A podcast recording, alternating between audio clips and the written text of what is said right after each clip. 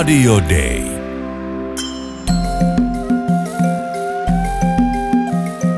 Usko, toivo, rakkaus. Mutta suurin niistä on rakkaus. Kirkko maailmalla. Tänään me puhutaan inklusiivisesta koulutuksesta ja Laosista. Mun nimi on Virve Rissanen ja mun vieraana on Suomen lähetysseuran inklusiivisen koulutuksen asiantuntija Anu Vasamies. Moi Anu. Terve Virve. Ihan ensinnäkin inklusiivinen koulutus. Mitä se tarkoittaa? Koulutuksen pitäisi olla sellaista, että se ottaa huomioon kaikkien ihmisten omat henkilökohtaiset tarpeet, erityistarpeet niille ihmisille, joilla on erityistarpeita, vaikka vammaisilla ihmisillä tai sellaisia ihmisiä, jotka puhuu äidinkielenä jotain muuta kuin maan valtakieltä. Mitä se sitten sun työssä tarkoittaa? Miten susta on tullut tämän asian asiantuntija? No, vähän kantapään kautta kyllä täytyy myöntää.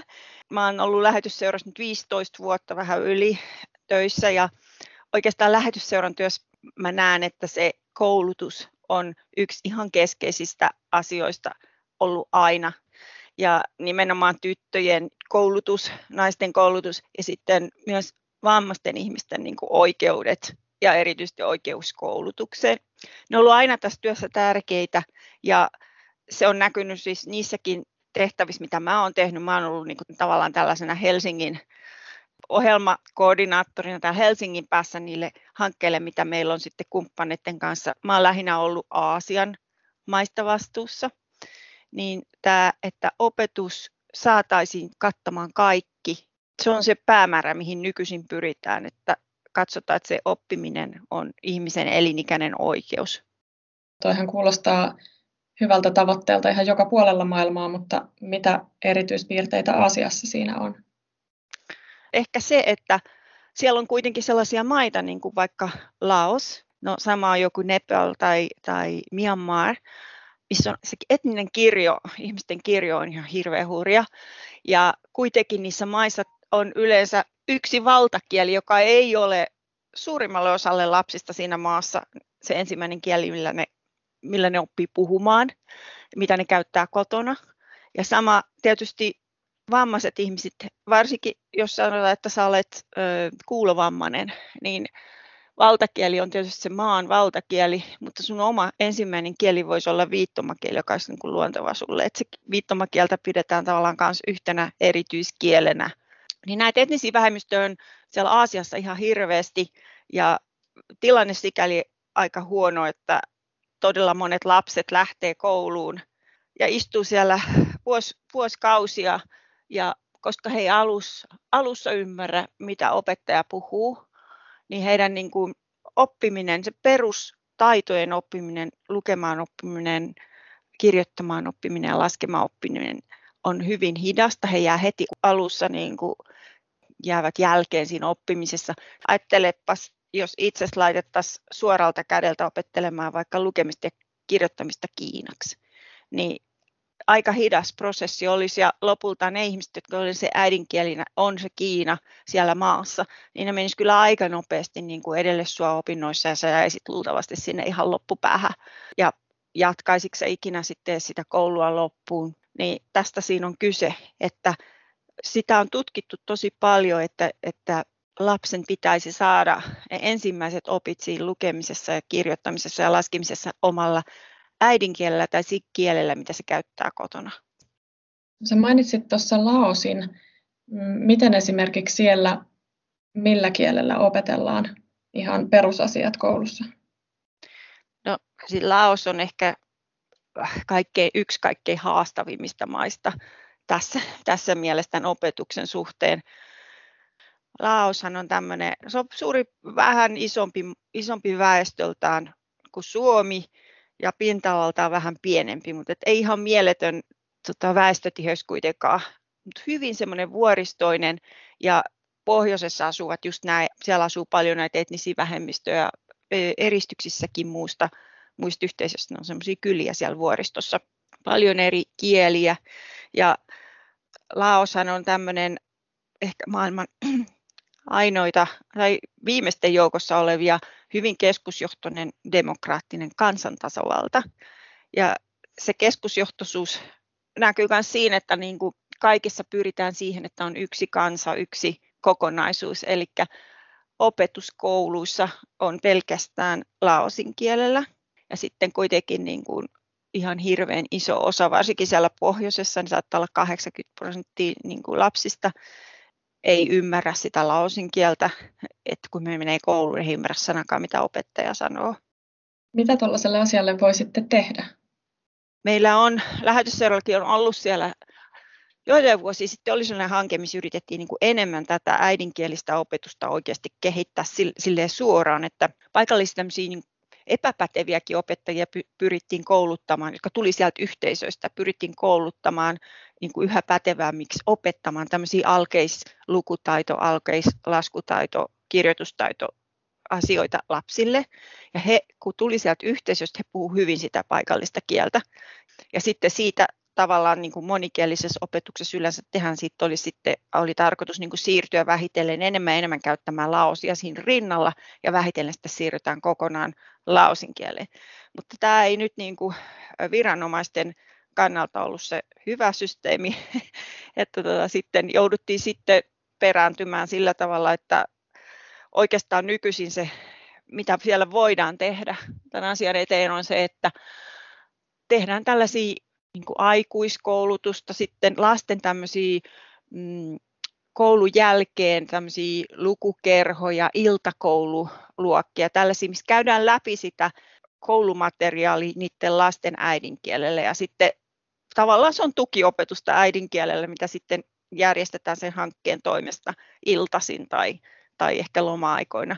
Ja sitten myös sitä, että niin kuin jonkun verran niitä valtion opettajia, niin heitä niin kuin autetaan vahvistamaan sitä omaa sitä alkuperäiskielen taitoa, koska jos sä tulet ihan ummikkona opettamaan lapsia, jotka puhuu täysin toista kieltä, jota säkään et sä et taas osaa, niin siinä on aika paljon, aika paljon töitä tehtävä se opettajankin, että se, että se pystyisi edes kommunikoimaan niiden lasten kanssa. Että se on se ratkaisu, mihin on, on pystytty, pystytty niin kuin tulemaan Laosissa ja, ja se on semmoinen, mitä ne viranomaiset kanssa hyväksyy. Et se on semmoinen kompromissi tavallaan. Miten tuollaiseen inklusiiviseen opetukseen kirkko voi vaikuttaa? Onhan se vaikeaa, koska kirkkojen, no, ne maat, minkä kanssa mä olen ollut tekemisissä, on Vietnam, Laos, Kambodža ja Nepal.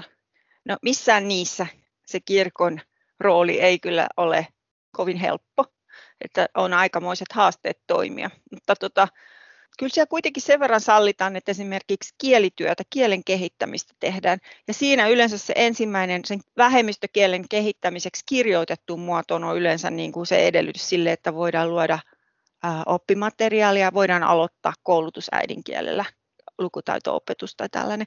Ihan perinteisestikin lähetysseuraa kautta aikojen, mutta vielä nykyisinkin niin se saattaa alkaa siitä, että käännetään raamatusta tai uudesta testamentista usein ensin osioita. Ja siinä tehdään, siinä samalla kehitetään sitä kieltä kirjoitusmuotoa. Ja nämä on nimenomaan niitä tehtäviä, missä kirkko, ne pienet luterilaiset kirkot, meidän ihmiset niissä kirkoissa on auttamassa tässä työssä. Pääsiäissunnuntaina kerättiin lähetysseuralle kolehtia ja yksi noista kolehtikohteista oli nimenomaan Laosissa. Osaatko kertoa siitä enemmän? minkälaiseen työhön se raha menee? Joo, se Laosin tämä hanke, se on siellä ihan pohjoisessa Vietnamin ja Kiinan rajalla siellä Pohjois, Pohjois-Laosissa. Mietitään sitä, että mitä, miten yhteisö haluaisi itseään kehittää ja sitten sen mukaan niin kuin luodaan niitä hanketoimintoja niin, että siltä meidän yhteistyökumppanilta se kansalaisjärjestö World New, niin se taas sit tuottaa teknistä apua, neuvontaa, ää, tavallaan fasilitoi sitä muutosprosessia siinä yhteisössä kehitysprosessi.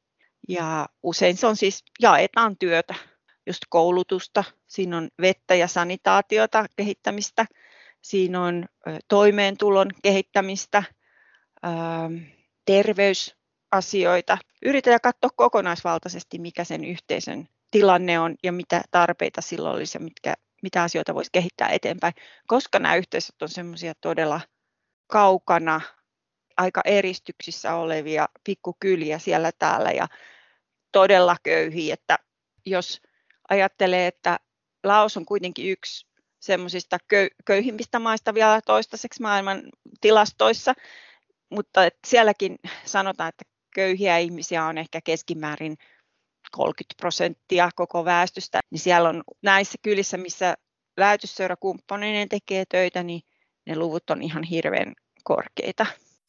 Kirkko maailmalla.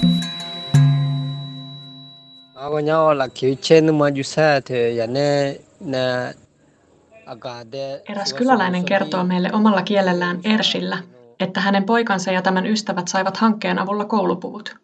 Miehen mukaan tästä työstä iloitsevat erityisesti lapset, joilla ei ennen ollut yhtään mitään. Nyt heitä ei enää hävetä mennä kouluun ja he käyvät siellä säännöllisesti. Suomen lähetysseuran Anu Vasamies, onko noissa kyläkouluissa pystytty ottamaan sitä inklusiivisuutta huomioon? Joo, kun tulee on kyläkoulu, jossa sitten opettaja yrittää opettaa laon kielellä, niin nuoret ö, lähtee siihen volunteerina mukaan tavallaan ö, olemaan se silta niiden lasten ja sen opettajan välillä. Sitä pystytään lähinnä tekemään tällä hetkellä etnisten vähemmistökielten osalta, että viittomakielistä opetusta ei ole kyllä vielä saatu sinne aikaiseksi. Että se on sitten vielä se seuraava yksi vaihe, mikä siinä inklusiivisuudessa pitäisi saada tehtyä. Sä oot ilmeisesti käynyt myös tuolla paikan päällä laosilaisissa kylissä, onko näin? Joo, mä itse asiassa asuin Laosissa, mutta siitä on kyllä kauan jo. Mutta olen senkin jälkeen käynyt niissä ja täytyy sanoa, että niin kuin 20 vuodesta, ylikin 20 vuodesta, niin ei siellä hirveästi ollut muuttunut niissä. niissä vähän tieto oli leventynyt, mutta muuten oli aika hyvin samanlaista se elämä siellä näissä kaukaisemmissa kylissä juuri. Mutta tota, viehättävä maahan se on, ihmiset on, no, niiden kanssa on hirveän mukava tehdä töitä. Nouseeko sinulla jotain esimerkkejä mieleen siitä, että mitä tällä työllä on saavutettu? Tällaiset saavutukset ne on hyvin niin kuin skaalassa hyvin pieniä. Jos että tässäkin hankkeessa on niin 3500 ihmistä suurin piirtein tämän hankkeen piirissä. Ei tässä puhuta sadoista tuhansista tai, tai kymmenistäkään tuhansista ihmisistä, mutta ne muutokset niiden ihmisten elämässä on niin kuin todella isoja. Että esimerkiksi, että ihmiset ymmärtää sen, että siitä on hyötyä, että lapset käy koulua. Lapset pääsee kouluun ja itse, itse asiassa oppii siellä jotakin.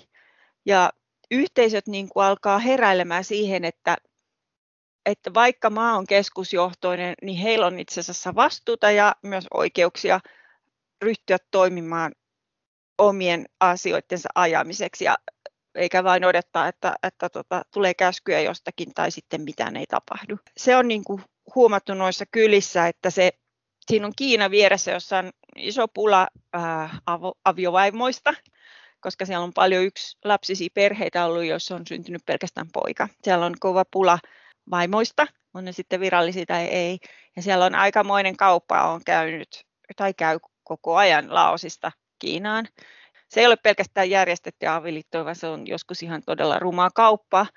Niin näissä kylissä, missä, missä tätä työtä on tehty, niin, niin se on tavallaan loppunut se ongelma. Mä aina uskon siihen, että koulutus, vessat ja vesi, niillä pääsee jo todella pitkälle. Että jos saadaan koulutus järjestettyä kaikille ja sitten on vessat ja puhdasta vettä, niin, niin sillä tavalla jo asiat muuttuu tosi paljon. Ja nämä on justiin niitä asioita, mitä siellä tehdään. Kiitos Anu Vasamies. Ja ensi viikolla palaamme jälleen kirkkoon maailmalla. Kiitos, oli ihana puhua näistä asioista ja meidän kumppanit tekee ihan mahtavaa työtä siellä Laosissa, että, että kyllä ne asiat muuttuu, ne muuttuu vähän kerrallaan, mutta muuttuvat kuitenkin parempaan suuntaan. Usko, toivo, rakkaus, mutta suurin niistä on rakkaus. Rakkaus on tekoja. Auta lähimmäistäsi ja osallistu Suomen lähetysseuran työhön maailmalla. Lahjoita 20 euroa lähettämällä tekstiviesti Auta 20 numeroon 16155 tai lahjoita verkossa suomenlähetysseura.fi. Muutetaan yhdessä maailmaa.